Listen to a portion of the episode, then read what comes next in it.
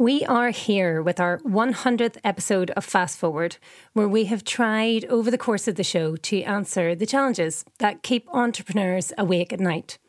But what about our civic leaders? What keeps them awake? And what does the future of technology look like in the Northwest? We wanted to bring a very special guest onto the show to help us celebrate our milestone but also the milestones of Manchester as it continues its rejuvenation as a world class digital city and showcase what it offers the global stage. So, welcome today, leader of the Manchester City Council, Sir Richard Leese.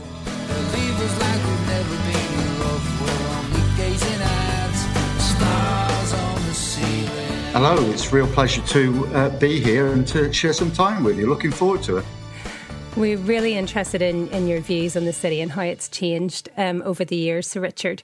But um, and most people will know you as the leader of the council, which you have been since 1996. But like me, you're you're not an original uh, Mancunian.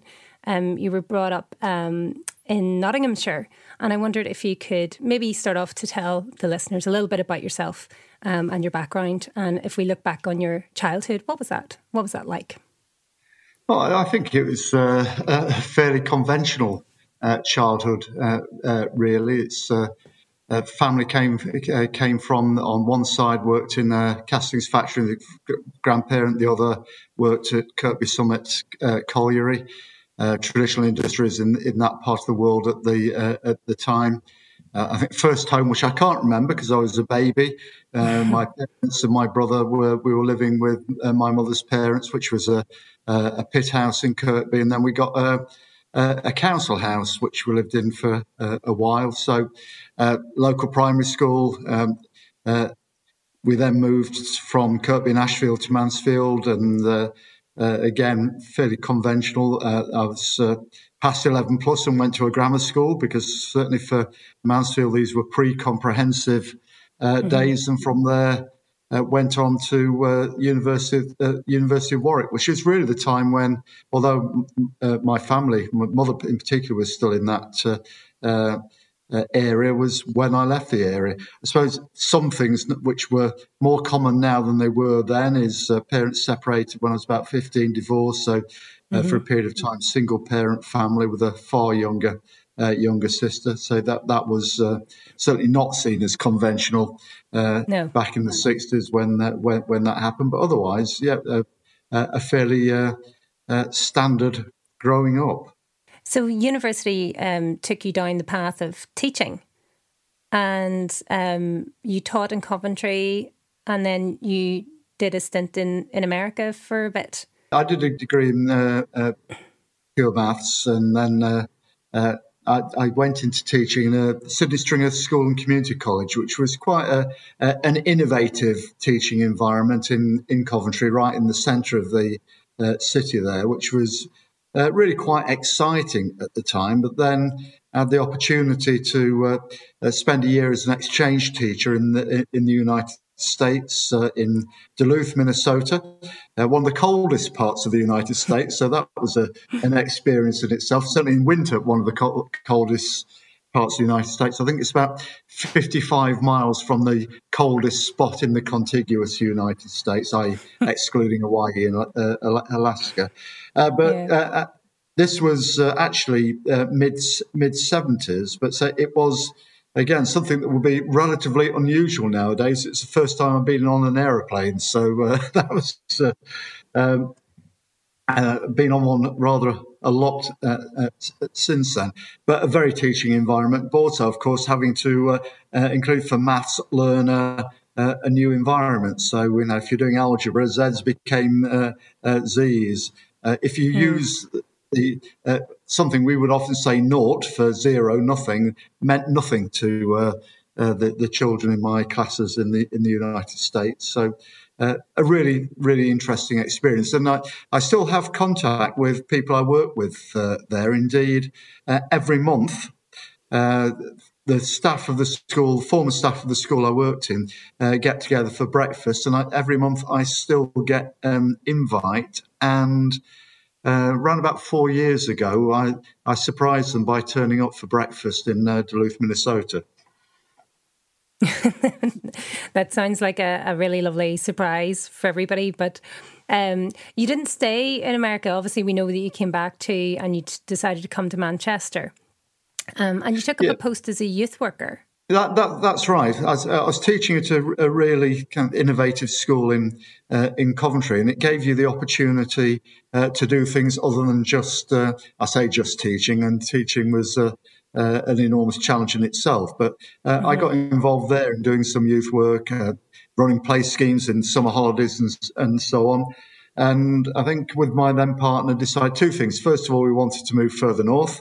And uh, secondly, I really wanted to, uh, uh, if I could, uh, do more in that youth and community uh, sphere. So I, I, got a job in North Manchester at the Abraham Moss Centre. Actually, Abraham Moss Centre, in many respects, then was very similar to the school in Coventry I came from, in that it was a, a joined up school college with lots of community facilities, and moved there to run the youth club.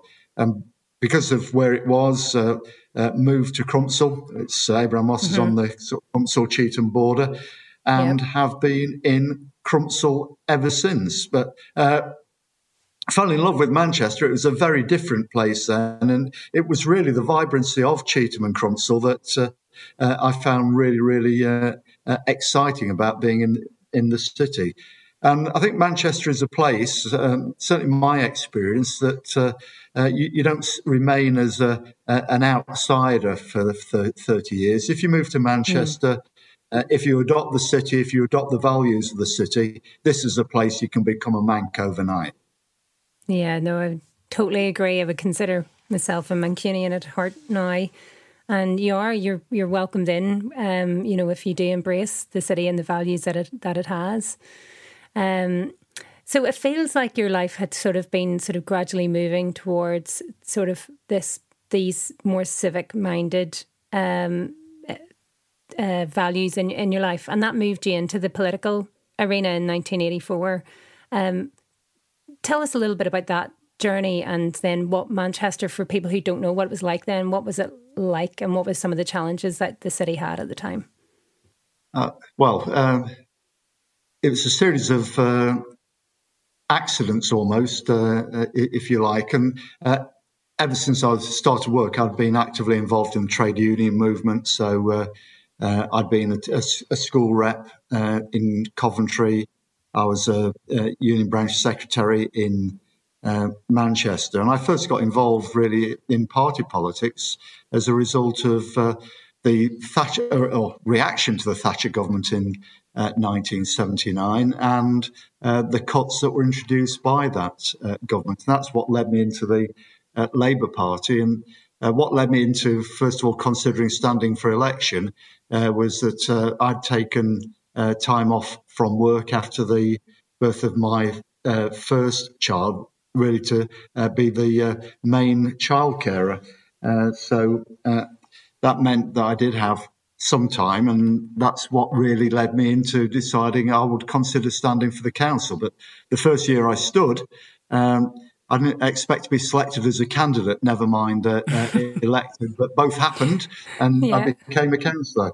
But the city then in in '84, and compare it to now, uh, most of the traditional industries of the city, uh, which were large scale manufacturing, uh, were destroyed. What was left of them, anyway, was destroyed in that period in the uh, early 80s. Mm. And East Manchester, I think uh, something like 70,000 out of 110,000 uh, industrial jobs went in just a couple of years. So mm-hmm. Uh, we had large scale unemployment. A lot of the skilled people within the city uh, moved to go elsewhere.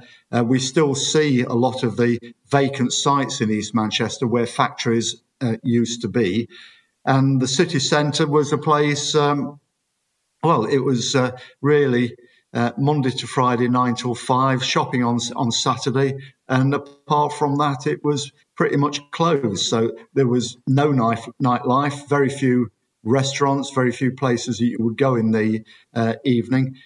Very, very different and uh, uh, far more well, actually quite depressing in many respects in in the city centres, and not not somewhere where people would come to because there was not unless you worked here, there was not a lot of reason to come. Um, Fr- frankly, sounds... if if you anybody if if you were to take anybody back who moved to Manchester now to that period in the mid 1980s uh, with nothing in between, they probably wouldn't mm. recognise that they were in the same place. I was going to say it sounds so unrecognisable to the vibrancy of the city, which is twenty four seven. Hmm. Um, so something always going on, which is what I really love about the place. Um, but the council really led the the reversal of that, um, and you were you were part of the team that was at the forefront of it. How did you go about that? Because that and now there's quite a lot of momentum, and I feel like we're coming to a perfect storm where Manchester's really taken its owner owning its place on the global stage, and we're going to come to that in a minute.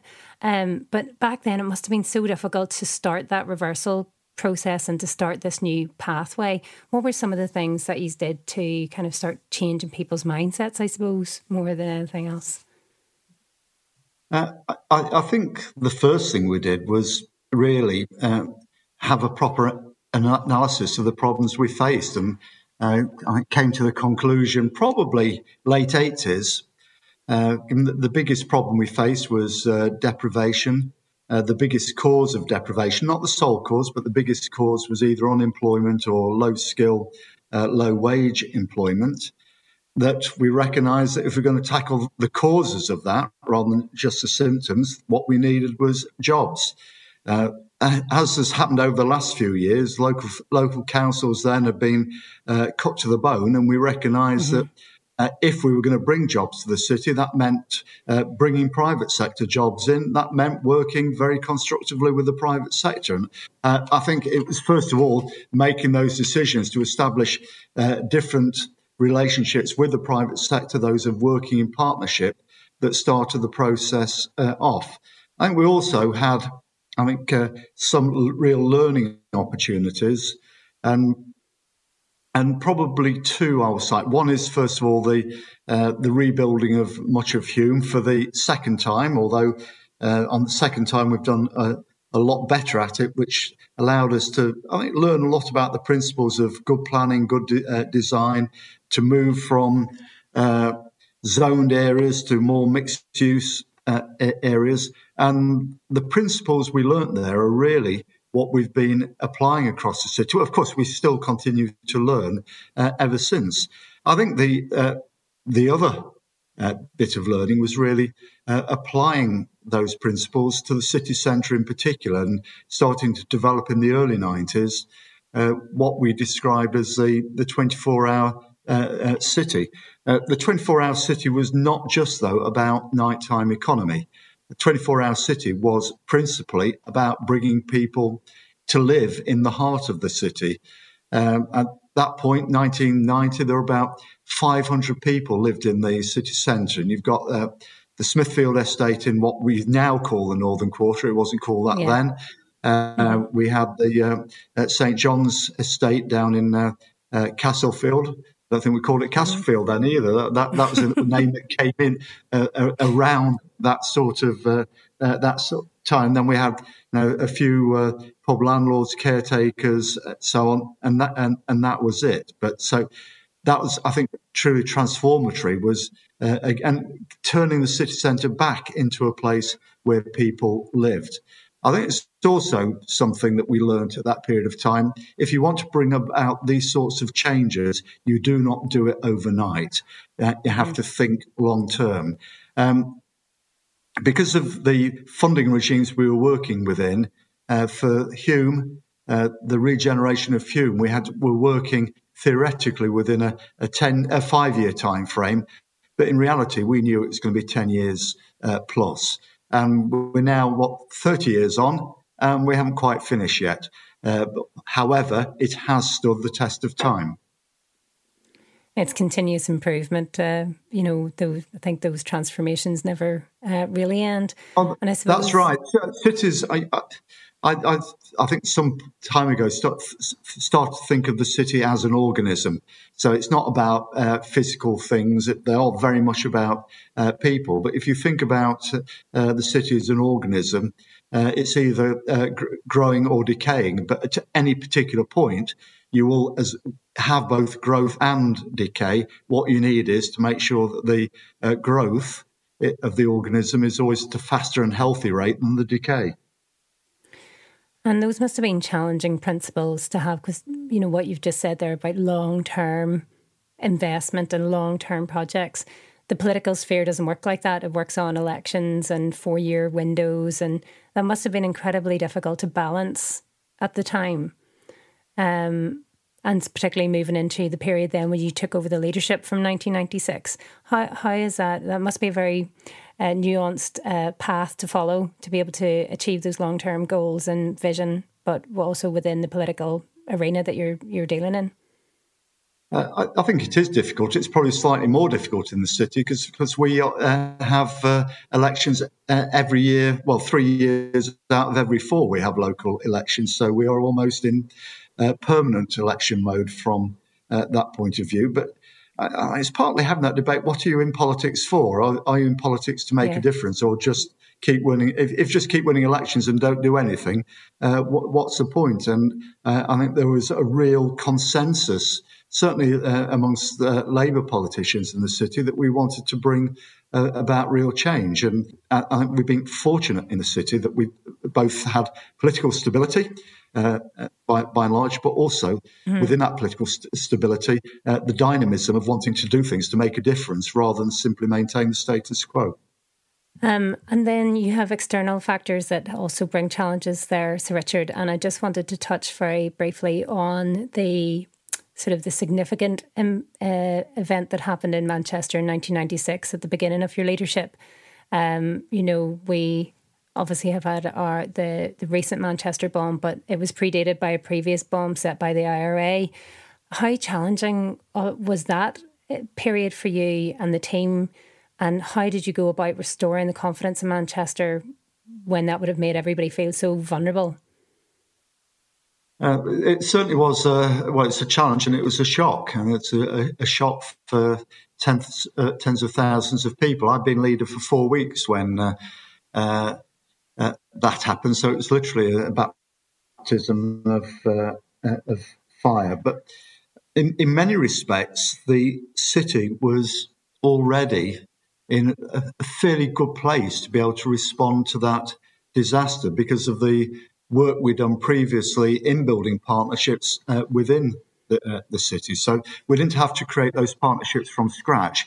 Uh, they were already in place, but public and uh, private sector. But uh, some of the things we did by uh, instinct, and probably only quite a lot later that I f- found out that if you were to look at the theory of disaster recovery or theories of disaster recovery, that we'd done uh, the right things. And as happens in pretty much every uh, disaster, very early on, we made the bold statements that we were going to rebuild the city even better than before.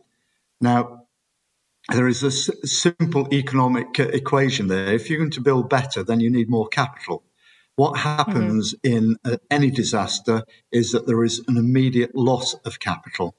So, what uh, you have to do is to, first of all, uh, stop uh, the loss of capital as quickly as you can, and then obviously uh, build up n- new resources for the rebuilding. And I think probably one of the most important things we did was to ensure that we got every business that, that we possibly could that had been stopped from functioning because of the bomb back up and operating as quickly as possible. And I think that was reflected in the uh, the, the, charitable fund we established then, the uh, Lord Mayor's Emergency Fund. Quite often in uh, disasters of that sort, uh, funds are there to uh, to, to aid or, or to compensate for loss. Uh, we did it rather differently there, that uh, we used that fund to be able to support those businesses that were viable businesses to get back up and uh, running as quickly as possible. And I think that the fact that we did that was uh, quite fundamental to uh, the city's future success. I think the second thing, uh, I suppose, goes alongside that is that we did the planning of the uh, the rebuild of the city centre, first of all, remarkably quickly. Um, it was a plan that was always geared is, is this realistic? Is it uh, uh, deliverable? But also a plan that allowed us to really compensate for some of the planning errors that have been made in the 60s and 70s, and, and particularly uh, the, the uh, lack of movement north south in a whole swathe of the of, of the city centre. That that uh, g- going from the bomb to an international design competition to the plan to supplementary planning guidance took us less than a, a year. So if you put those two things together, uh, getting the city up and running really, really quickly in a, a matter of months, but also having a, a, funded plan for the city within a really short period of time. That was a mm-hmm. lot, a lot of what gave uh, our residents and our businesses confidence. Probably, I have to add, because it, it, was remarkable, is that uh, it was a real demonstration of Mancunian spirit. And after the arena bomb, we saw that uh, uh, Mancunian spirit, that cohesion uh, in enormous quantities. Well, we saw that yeah. in 1996 uh, uh, as well. people were just willing to go with the flow of whatever we needed to do to get the city operating again. Um, I had just moved here um, when the Manchester Arena bomb had happened, and um, I've definitely witnessed that Mancunian spirit um, in in droves. Um, it was really interesting time for me because, as you can hear from my accent, I'm I'm from Northern Ireland and I grew up during the Troubles, and every day we would have had. Um, you know, different atrocities happening, one side doing it to the other. And when the arena bomb happened, it didn't it didn't affect me um, or I didn't feel that it affected me when it happened over that sort of 12, 24 hour period. But what really affected me was the um, show of support and everybody coming together at the uh, at the town hall, um, because that whilst bombs happened day and daily uh, back home, that show of support and that un- unity was something that never happened, and that was what I found um, overwhelming at that particular particular time, and I've never seen it anywhere uh, else before to that extent. It really is a, a testament to the city. If you're enjoying the podcast, simply hit the like and subscribe button on your favourite podcast platform. If you have the time, leave us a review. You can do that really easily by going to ratemypodcast.com forward slash fast forward. Uh, I, I, don't think it's happened in that way uh, anywhere else. And that particular event, uh, and went viral around the world because mm-hmm. it's not the experience other places have. And uh, clearly, the circumstances in Northern Ireland were very, very different because th- there it was communities divided amongst mm-hmm. them uh, amongst themselves. And when you've got that yeah. division, you, by definition, you haven't got um, any uh, community cohesion. But uh, that event and the days following that, pretty much um, every part of uh, our very diverse Manchester society uh, came out to deliver the uh, uh the We Are Together message, uh, to deliver that cohesion me- message, and that the whatever that those the bombers, and we notice, notice bombers were, were, were not part of our community; they were outside that community, and it, it was phenomenally powerful uh, yeah, phenomenally strong. But yes, uh, I don't think any of us have witnessed anything of that strength uh, before. But I think it does say something about the spirit that has been created in the city over the, the past couple of decades. Yeah. And if we look at Manchester now, it is thriving. It is a world apart from from the place that we've just reflected on from the past. Um, you must have some uh, personal highlights uh, and key successes that you look back on um, from from over your career. Can you share some of those with us? Uh, yeah, although I'm going to put a, a, a, caveat on this a little bit is that uh, if if we'd been in January of this year, I think Manchester was uh, one of the fastest growing cities in Europe. Never mind in the uh, mm-hmm.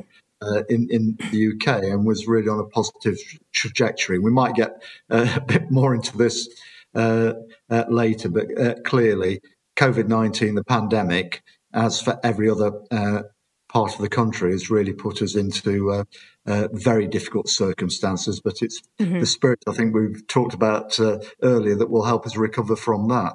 But if I take that journey, um, yeah, the, uh, what are the uh, I think I think significant factors, and there are lots and lots of them. In fact, if, if I'm generally asked what the most important uh, achievements been over that period of time, uh, I won't say it's any particular event or any particular development. It is that the it's a city that back in the 1980s had lost its uh, self confidence. It's got its self confidence back. It now believes it can do things. It's uh, mm-hmm. and that cities that believe they can do things do things. But uh, the regeneration of Hulme was absolutely uh, fundamental. It, it was uh, particularly in the early days, really exciting. We were doing new and innovative things. We are learning uh, all the time. And that really was where Manchester learned how to do uh, re- regeneration. I don't think I underestimate the importance of, uh, of, that. Uh, clearly, the period after the bomb, the two or three years uh, after that, the rebuilding of the of the city centre, very challenging but uh, something that clearly, uh, well, just look at the city centre now. That uh, yeah, rough thing that a lot of that would have um, perhaps happened anyway in different ways, but it might not have happened as, quite as quickly, and uh, perhaps not in the ways that we have been able to rebuild uh, the, the, city centre. Uh, a, a, clear landmark was the 2002 Commonwealth Games. And the Commonwealth Games, apart from being phenomenally successful, apart from uh, putting Manchester, certainly for a period of time, on, on the international map. There's also a period when people from across Greater Manchester, uh, it's really strengthened their identity with Manchester being uh, their city rather than uh, uh somewhere uh, perhaps something a, a, little bit alien, actually. So uh, there was a real ownership of Manchester from across Greater Manchester around that I- event. And I, I, think that was an important stage. And of course, the Commonwealth Games gave us an infrastructure that we're still using uh, uh, today. So we've just had, I think, the UK Athletics Championships in the arena that was built for the, the practice arena for the Commonwealth mm-hmm. Uh, uh, Games, and yeah. Manchester Football Club using the uh, the Etihad uh, Stadium, although uh, I'm, I'm, a City fan, but they've been rather more successful than perhaps I might have anticipated at at, at that at that time. the aquatic centre, you know, the velodromes mm-hmm. become Velodrome, became yeah. the gold medal factory. So uh, an infrastructure there, and part of the Commonwealth Games was the cultural uh, program, and the cultural program lives on uh, in Manchester International Festival, uh, one of the most innovative and successful international festivals anywhere in the world, and will soon physically uh, live on in the, the factory, the new arts centre being built down by the banks of the Irwell. So Commonwealth Games were uh, was a, a, really important uh, moment. Uh, I think some of the again a, a lot of the work we've done around the regeneration of uh, of East Manchester, being able to start increasing the population of an area that had been declining for years uh, is important. That in that decade, um, the, the noughties, uh, I'm, I'm going to pick building schools for the future, uh, where we basically, an 800 million pound programme, uh, either rebuilt all our high schools or brought them up to uh, brand new con- condition. And I can't help but feel the fact that education in the city, our standards have improved year on year uh, over the last decade or more, is, is partly, no, it's not solely down to that, but it's partly down to the uh, investment we were able to, with the support of the then government, to be able to put in uh, into our uh, schools.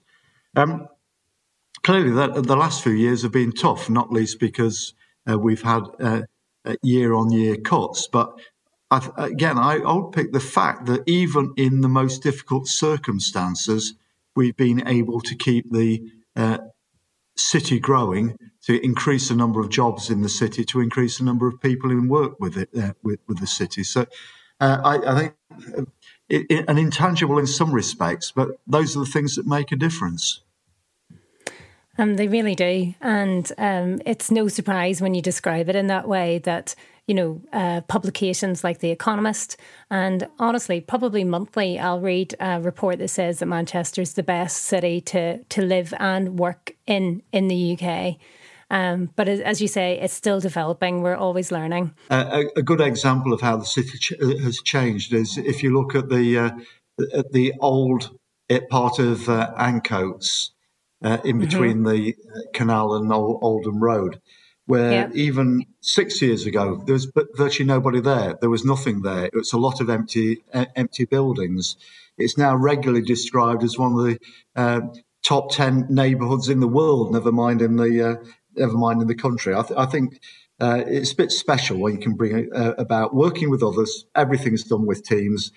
Uh, yeah. It, it, and that's, I think, teamwork has been fundamental to how we've developed the city. But to have those sorts of changes really uh, does occasionally make you think that you're doing something worthwhile. and, you know, it's one of the interesting, I guess, side effects of COVID where you know, obviously the council have closed down a lot of side streets to facilitate outdoor seating areas for hospitality venues to reopen. But the piazzas that that's now created down in Ancoats and this new kind of um, vibe that's happening down there. I'm a Miles Platting resident, you see, so I walk down the canal there often to um, to check out um, what's going on. So um, it's definitely a, a very up and coming um, area. Um, I think one of the things we've done around, again, around regeneration is also to try and recognise difference between uh, neighbourhoods. So the fact that uh, uh, the gay and lesbian village is very different to the northern quarter, which mm-hmm. I think we invented the northern quarter in the mid 90s, which was a, a probably a, a, good thing to have done. It's, but it's very different to Castlefield. It's very different mm-hmm. to the mm-hmm. retail centre. And we're very clear that uh, with the uh, regeneration of uh, Ancoats that this was not just an extension to the city centre. This was a, a distinctive neighbourhood that needed to have its own uh, characteristics. And I think we've pretty much been able to do that. Some of that's quite simple, of course, is that uh, we've, we've, been very clear that uh, uh, for Ancoats, this is not going to be a late night place. It's yes, we want it to have that life that you've got around Cutting Room Square, but it's uh, uh, we want it to be a mixed use neighbourhood. So we want places mm-hmm. where people work there as well. But it's also very much a residential neighbourhood, and the and the way the neighbourhood operates has to reflect that. And I think that's some the trend that will continue as an impact of COVID. You know, people want to work and live um, in their neighbourhoods to you know to reduce their need to travel, to reduce their the you know to improve their work life balances and and um, all of those types of things. Um, now you mentioned um, at this uh, earlier that at the beginning of the year, Manchester was one of the fastest growing cities in Europe, um, and it continues to um, create records. And I don't know whether you had seen the recent O2 report that highlighted the number of startup businesses that launched during lockdown. Um, there were yeah. over 200,000 yes, in. Yeah, the Sorry, entrepreneur uh, uh, capital of uh, UK, yes. I think. Yeah, yeah, yeah. We are indeed. Yes. Yeah. yeah. Um, do you feel that Manchester now is truly at the heart of the digital revolution? Tech has been, for the last few years, the biggest growth sector in uh, uh, our economy. It took over uh, service industries from service industries a couple of years ago, although they continue to grow uh, as well. But uh, if uh, if I was to go to um, probably certainly any city in the developed world, and they were to list uh, their top five growth areas, they would all they would all have digital in there, mm-hmm. all of them. Mm-hmm. Um, so, what's distinctive about Manchester in, in that particular field is that we dug a little bit deeper and looked at, well, okay, digital, it covers a, a wide range of stuff. What is it that we're really, really uh, good at? What do we have research experience in in the universities? Um, so it, it is things like uh, cyber, it is things like big data, uh, it is digital marketing. We, um, I'm not going to go through an exhaustive list, but we identified, I think, a number of areas where we were not only good, but we were world leading. And I think uh, to a certain extent, we've been able to build our digital base over recognizing those things that we are really, really uh, good at. I think it's also probably, although uh, they're often uh, uh, lumped to de- together as creative and digital, I, I think that. Mm clearly the creative sector has large digital elements within it. And I think there is also that element of recognizing uh, digital as an industrial sector as against digital in other industries uh, as, as, as, well. But I think the fact that we did have uh, very, very strong creative industries uh, sector and we've uh, invested in creative industries in the city Uh, I think there is certainly there there is a almost symbiotic relationship there that has helped digital digital to grow. I suppose that's uh, linking a few things uh, or strands together from what I've been talking about. I can remember a, a three or four years ago, it's a, a digital entrepreneur within the city, probably built up to quite a, a medium-sized company, but still not not enormous. But basically saying, uh, without the uh, northern quarter, you'd have no business. What really meant is that if we didn't have that, that place where uh, all these skilled, creative people wanted to be, wanted to live, then you won't be able to build, build a business in, in Manchester. So I, I guess it's recognizing what we're really strong at, uh, building a, a, place to live infrastructure that makes the city attractive uh, for the, the skilled workforce and the workforce of the future, but also having that element of uh, creativity, of uh, innovation as part of the DNA of the city. And do you think that's the reason that we've seen um, some of the big brands now come into the city? Um, I've I heard you speak recently at the opening of the Amazon AWS offices, beautiful offices down near Victoria. Um, uh, you know where they've restored and added to um, some of the uh, old infrastructure of the of the city. Um, do you think that's the reason that they're now coming here? It's almost like when I was talking about earlier, that perfect storm is starting to happen, where we're we're magnetizing these new sort of big brands here. I think that is uh, very much the case, and uh, there are quite a number of companies that are not digital uh, companies. Uh, or, or actually, I suppose increasingly all companies are digital to yeah. some respect. Yeah. But, uh, uh, not digital companies, but they've uh, moved their digital, their development teams mm. into Manchester. And yes, they want to trade on the creativity and skills we've got in the city. Um, and the and the economy has been growing, um, but obviously uh, like everywhere, it, Manchester has been heavily impacted by COVID. Um, and I've seen recently um, the the research that the council has started on the Our Manchester strategy, the reset, um, the road to 2025, um, which is a very um, I think probably reflects how how you guys have been doing things is that you respond quickly um, to crisis.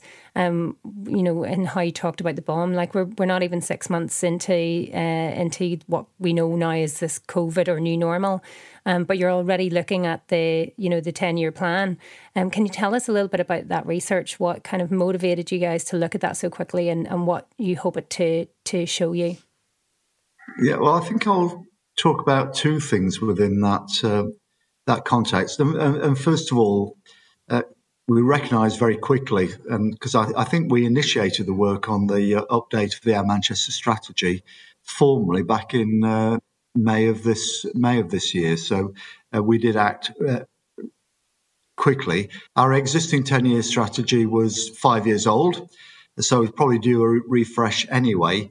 But clearly, that was a 10 year strategy built, uh, written in a very different uh, context to the one we're in uh, now. And mm. that said it needed to be updated.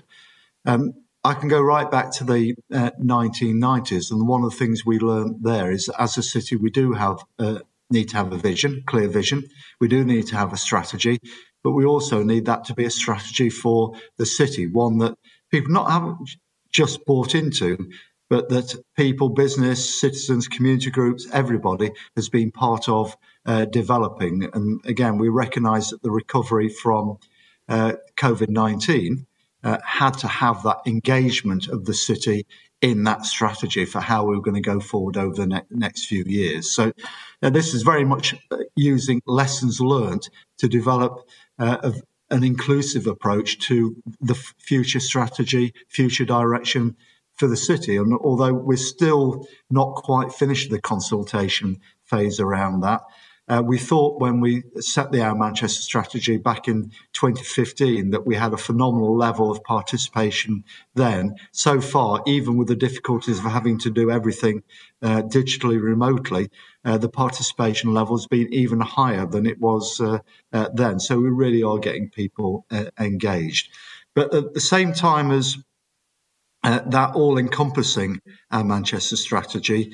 uh, we've also been refreshing our economic uh, strategy because clearly the economy is something that underpins jobs or something that underpin everything that we need to do. And that uh, economic recovery strategy uh, will be completed with actually within the next seven days. But again, it's been uh, a, a, process that we've involved other people in, and want to particularly uh, play credit to uh, the business sounding board that we established to support us in that process, uh, who've been meeting every fortnight, a range of businesses, local businesses, national businesses, and international businesses, small businesses, uh, big businesses, uh, a whole range of sectors. And uh, they have been actively working with us in engaging, consulting with other businesses about what they think we need for the economic recovery.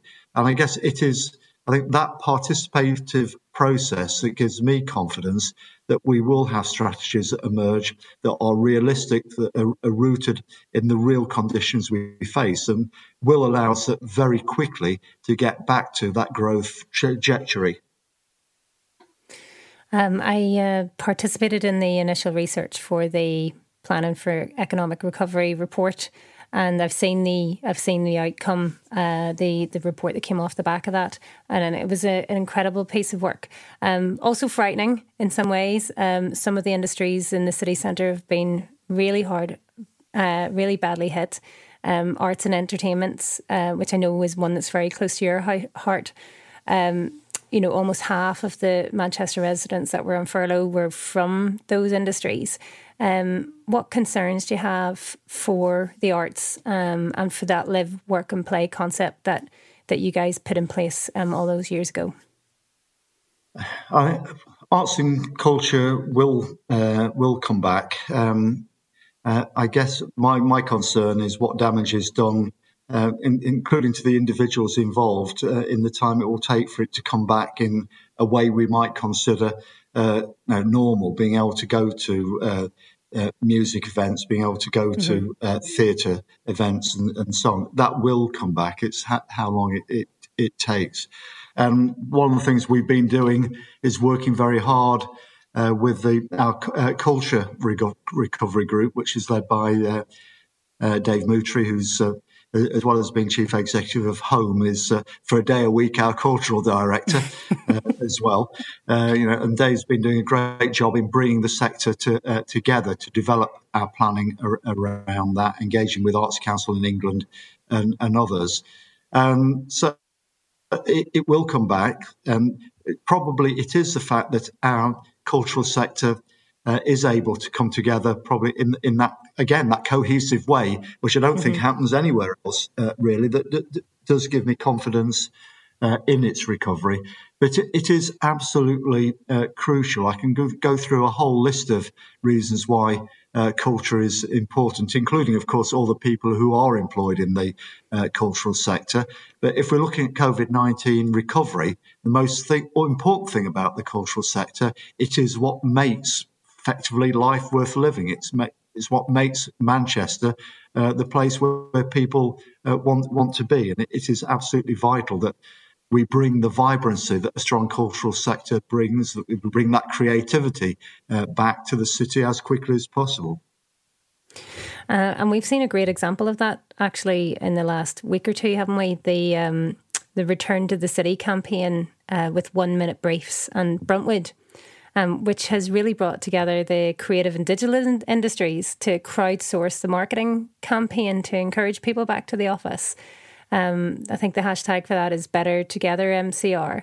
How, I mean, I guess we already know from what you've said, but the importance of those collective public private campaigns. Um, in terms of how that helps support what the the council's trying to do from uh, you know from from the public sector. How important are they? Oh, it, it's uh, vitally important, and that particular campaign, I, I think it's brilliant. It's uh, a hmm. business to business campaign, and it's business uh, uh led, uh, but uh, business led from a whole range again from a whole range of businesses across a whole range of sectors. And I think it's going to be far more effective as a result of it being business led. Yes, the the city supports that. We are clearly working in, partnership, but we're not in the lead there. there. And uh, uh, one of the strengths of the city is, that uh, the civic authorities quite often pr- provide a, a, base and a framework, but it's a base and framework for other people to get on and do uh, do things. We give people the freedom uh, to, to, get on and uh, deliver. I, I, I, suppose an example of that uh, is the Manchester International Festival it's, itself. It was created by uh, the City Council. I think we took the decision probably around about 2003, but it took a, a few years to get the first festival up and up and running. Uh, but having created the festival, it operates completely uh, freely from the city. We're still the uh, single biggest funder uh, of it, and it has complete artistic freedom as well. We give, uh, give. We've created a platform, but then uh, we let it get on and do its job. And I think that's reflected in what we're doing around economic recovery now. We're using uh, that history, the knowledge we've gained, to make sure we keep operating uh, in that way. So, if, if we look at arts and culture, it will be the sector that will lead the uh, recovery with our our support. Uh, similarly, I, it, it, something you talked about earlier about what we've been doing about space within the city, and clearly, uh, cafe society, restaurants, bars have been an important part of making uh, the city a, a, a positive place uh, to live. Um, yeah, we've worked really hard to very quickly create new spaces where those businesses continue can continue to operate. But it's still down to the businesses to use uh, those spaces, and it's been phenomenal to see over over the summer uh, the vibrancy that's been uh, reintroduced back into much of the uh, uh, city, the life it's created. And again, that's part of how we rebuild the city. Um, and I think that's um, something that I've really been interested in and wanted to talk to you about was the, you know, the legacy of Cottonopolis, as Manchester is also formerly known as, and the regional hubs and the redundant mills and factories. Ancoats is obviously a great example of that um, because we are going into this new normal where people want to live and work in the same areas.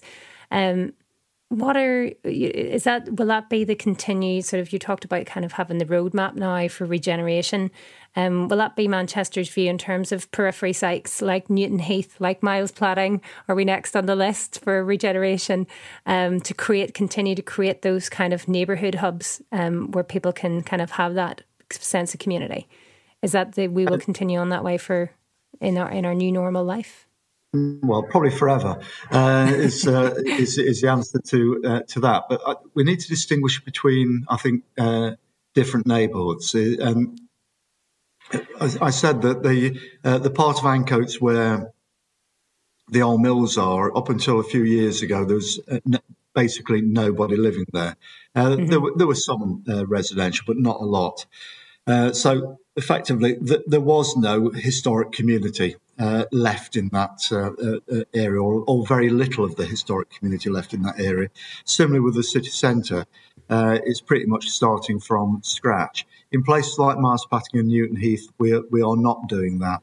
Uh, there are large, long standing communities in those areas, and it's really important, as I think we have been doing in uh, East Manchester over the, perhaps the last 20 years uh, that we work with and build on existing uh, uh, communities rather than uh, effectively so, as occasionally we're accused of seeking to, to uh, displace them. It's something we mm. learned in very much in Hulme, where Hulme, yeah. that although the community was declining because it was not a place partic- people particularly wanted to live, we built on the existing community, and that's what we have to do in those other neighbourhoods. But uh, I think for places like uh, Newton Heath, Miles Platting, Miles Platting is a bit easier because of its proximity to uh, the city centre.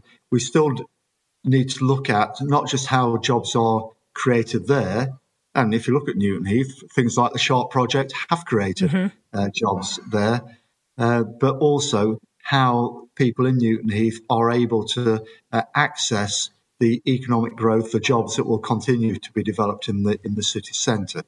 And if we're going to do that in a sustainable way, uh, that does mean having uh, basic clean, green, uh, mass transit that people can uh, use, and that principally means, although Newton Heath's on the obviously got uh, Metrolink services, it principally principally means having an effective integrated public transport network based on the bus. And let's just talk about that. And and just before we do, Sharp Project was one of the examples I was going to suggest was like what you described. You were talking about the civic frame, framework, which is private led, and the Sharp Project is another great success story of the council getting involved with the private sector, but then letting go of the reins and allowing that to to go on as a, a private initiative. Um, but well, building not back better. Not, not entirely true is that uh, oh. both the Sharp Project and the uh, uh, and Space Studios yeah. uh, are basically they, they sit within. Uh, they are we we made them slightly not a department of the council now. We have set up a company framework for to operate Sharp and uh, Space Space Studios, but they are still yeah. both wholly owned by the uh, city council. Oh, but they, apologies. But they are good. So I'd say they're quite good examples of uh, civic enterprise, actually. Um, but yeah, so uh, brilliant examples, and Space uh, Space Studios is an, is another great one. Um, but you mentioned something there about climate and um, the zero com- carbon um, campaign that has launched um, just as we're coming out of lockdown. Building Back Better has to go hand in hand with um, climate e- economy.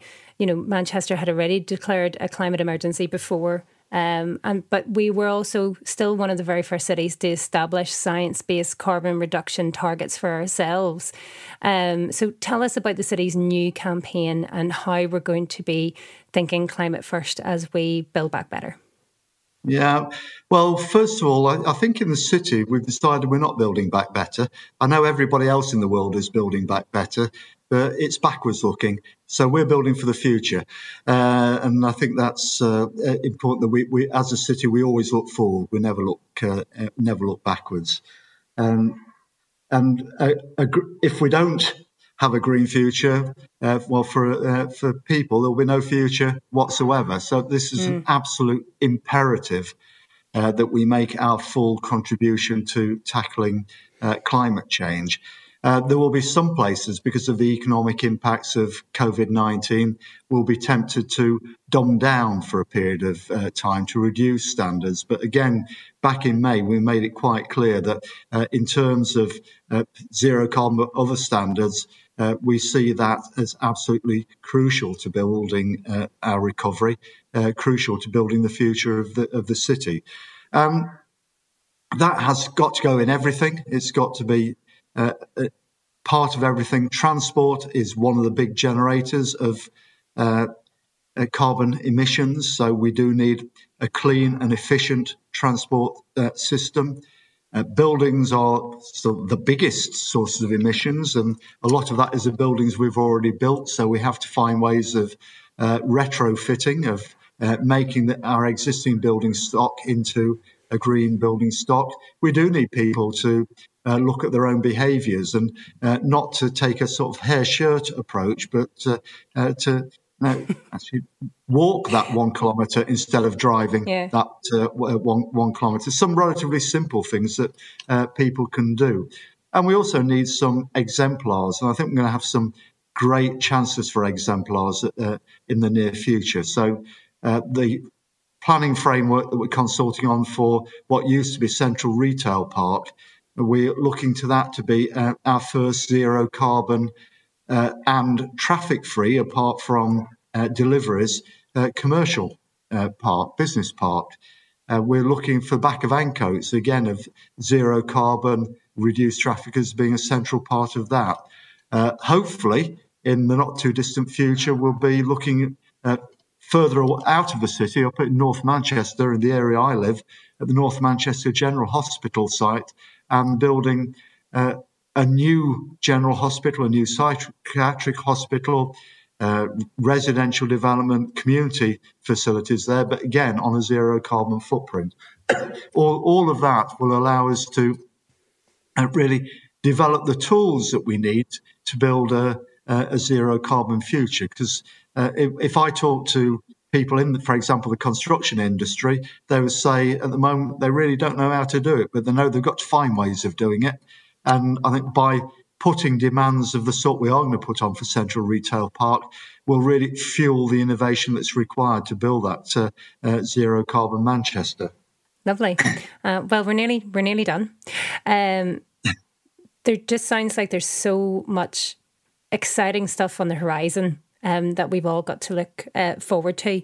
Uh, I don't know whether there is. Um, I think probably the best way to wrap up the podcast is maybe just to hear from you a little bit about, you know, your personal vision for Manchester uh, and what what would you like to see achieved in your uh, in your tenure as leader. What's still to do, Sir Richard?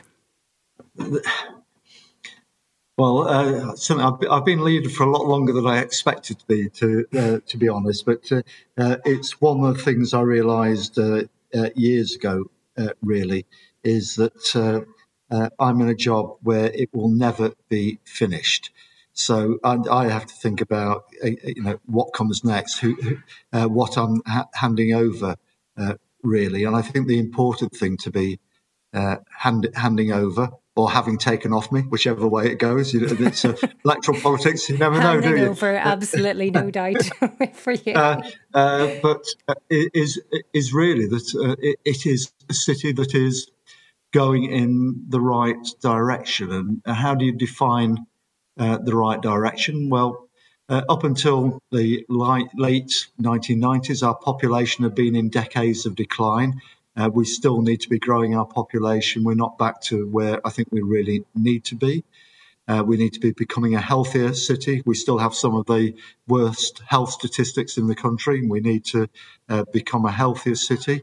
We still need to be a better educated uh, city. That over the past decade or so, uh, the number of people with uh, high qualification levels is now above the national average, but we still have too many people with no or low qualifications. So there's a job to be done uh, there. We still have too many people living in poor or inadequate housing. Uh, some people, of course, in no housing uh, whatsoever. So there's a job uh, to be uh, done there. So I, I, can go on. That, that uh, I can talk about all the things that we've done successfully, how much better the the city is compared to what it was 25 years ago, compared to what it was when I moved to the city 41 years ago. Uh, but really, uh, I, I, think it is uh, something I spend more time looking at is how much more there is still to be done. And it's making sure that for uh, whoever succeeds me, succeeding generations, that we leave a really strong foundation for them to be able to continue on the journey. And I can't imagine that they could have found any better foundations than what you have, uh, along with your colleagues at the council, have built over the last um, twenty to thirty years. Um, oh, I, mean, I hope that. I hope that's. uh, I guess I, I, would look forward to uh, uh if, if whatever comes uh, next is one of their starting points will be saying that a lot of things aren't good enough. Uh, that's what uh, that's what I that's what I want. I, I don't want uh, everybody. Oh, this is good. No, I, yeah. I think uh, I, I, want succession that says this, this is good, not good enough. We can do better. We can do better if yeah. Um, I've really enjoyed talking to you this afternoon and hearing your personal backstory, which I didn't really know very much about. Um, and also really excited um, about all of the inspirational initiatives that are happening around us now and are to happen in the future. Um, for the listeners um, who may ha- be sitting and having some concerns about what the future looks like. Hopefully, Sir Richard's insight into what the future of Manchester has to offer will give you a better night's sleep. Thank you. Thanks very much. Fast Forward is a weekly interview podcast brought to you by Tech Manchester, an incubator for digital and creative startups in the Northwest. I'm your host, Patricia Keating. The podcast is produced by Sarah Bellier, audio editing by Jamie Gowanlock, and music by Parma Violets. If you've any questions, feel free to drop us a line at info at techmanchester.co.uk or follow us on any of our social channels Twitter, Instagram, Facebook, and LinkedIn, all under Tech Manchester.